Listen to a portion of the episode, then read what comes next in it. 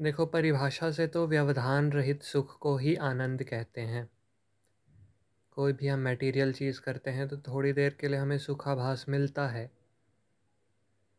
पर फिर वो चला जाता है और उसमें व्यवधान आना भी बहुत आसान होता है। इसीलिए उनको सुख कहा करते हैं? कुछ हद तक ये बात अनुभव की है कि सुख और आनंद का भेद कैसे करें। अनुभव में कुछ चीज़ें ध्यान में रखी जा सकती हैं। एक तो ये विचार करने का प्रयास करना चाहिए खुद। बार बार तरह तरह से विचार करना चाहिए कि ये जो व्यवधान सुख में आया, ये आया ही क्यों? जब इस तरह विचार करेंगे तो अधिकतर बार आपको ये समझ आएगा कि इसका कारण अहम भाव होना था। बच्चे आनंद के भाव में रहते हैं। सुखों की व्याप्ति कम होती है। उनके मन में। हम उनको सुखी करने के लिए थोड़े बहुत खिलौने वगैरह भी देते हैं तो ऐसा लगता है कि उनके मन में एक ऑलरेडी आनंद की धारा है। सुख के जो सोर्सेज हैं, वो सारे के सारे उसमें विलुप्त हो जाते हैं।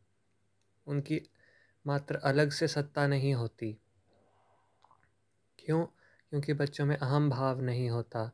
फिर धीरे धीरे अहम भाव आने लगता है कि ये मेरा खिलौना है, ये उसका खिलौना है। मेरा खिलौना उससे बड़ा है, उसका छोटा है। फिर इससे जब विषमता तक आने लगती है, फिर वो बच्चे इन आधारों पर अपनी कार्यशैलियों को बदलना शुरू करते हैं। उससे लड़ने लगते हैं, साजिशें करते हैं। तब जा कर के जो आनंद की धारा होती है, वो सूख जाती है। उसकी जगह छोटे छोटे सुख आने लगते हैं।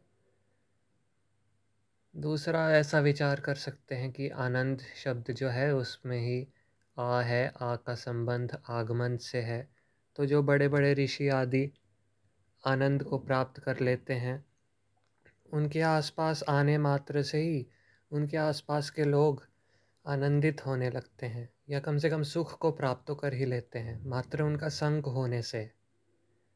यहाँ तक कि कई सन्यासी तो ऐसे होते हैं जो कि जंगलों में रहते हैं बड़े बड़े खूंखार जानवरों के बीच, परंतु वो खूंखार जानवर भी उन्हें खाते नहीं हैं। उनके आसपास बड़े ही आराम से विचरण किया करते हैं, क्योंकि उन्हें भी उनसे प्रेम भाव प्रतीत होता है। ऑफ़ कोर्स ये बहुत आगे की बात है, जब आनंद की धारा धारा जो है, वो गाढ़ी होती चली जाएगी, तब जाकर के ऐसे प्रभाव दिखेंगे।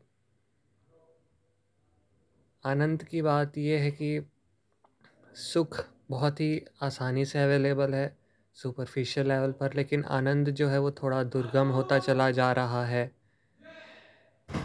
तो विषय कुछ ऐसा है कि जैसे आपके पास दो व्यक्ति हों जिन्हें तलवार चलाना सीखने की इच्छा हो, इनमें से एक व्यक्ति ऐसा हो जिसने कि जीवन भर कभी तलवार को छुआ नहीं है, और दूसरा ऐसा व्यक्ति है जिसने कि हवा में तलवार चलाना सीखा हो स्टंट मारने की चेष्टा से और उसका रोज़ कई बार, हज़ार बार प्रयास किया हो, पर वो एक इम्प्रैक्टिकल तरीका हो चलाने का।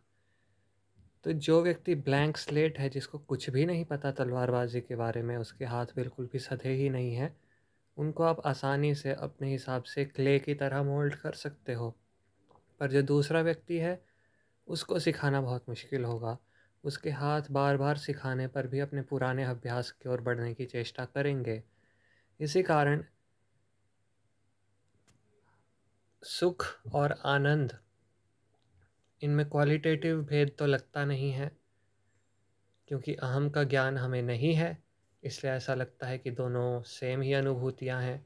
पर हाँ क्वांटिटेटिव डिफरेंस आसानी से समझने योग्य है कि सुख शॉर्ट टर्म में ख़त्म हो गया, आनंद ज़्यादा टिकाऊ है, ये अच्छी बात है। विडंबना ये होती है कि जब भी आनंद मिलने लगता है तो फिर हम अपने सुख वाले रिफ्लेक्सेस की ओर रिवर्स करने लगते हैं। कुछ दिन पहले भी बात हुई थी कि मेडिटेशन होती है, थोड़ी बहुत दिव्य अनुभूति होने लगती है तो फिर हम लोग बौखला जाया करते हैं कि अरे वाह, ये क्या हो रहा है? मैं तो बहुत ऊपर पहुँच गया। ये क्या है? अहम भाव है। ये हमारा पुराना रिफ्लेक्स है। इस रिफ्लेक्स की मदद से हम अपने सुखों को तोड़ दिया करते थे।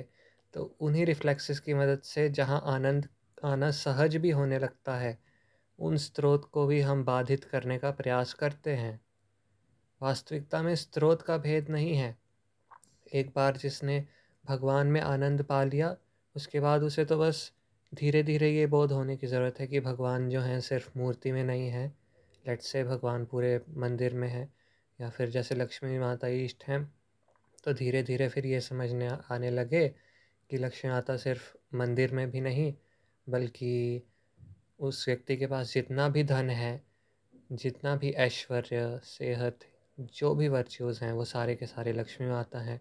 फिर उसके बाद ये भी समझ आने लगे कि नहीं नहीं, ये वर्च्यूज़ भी दरअसल माया ही हैं, और बाकी की सारी चीज़ जो कि वर्च्यूज़ नहीं हैं, वो भी माया ही हैं।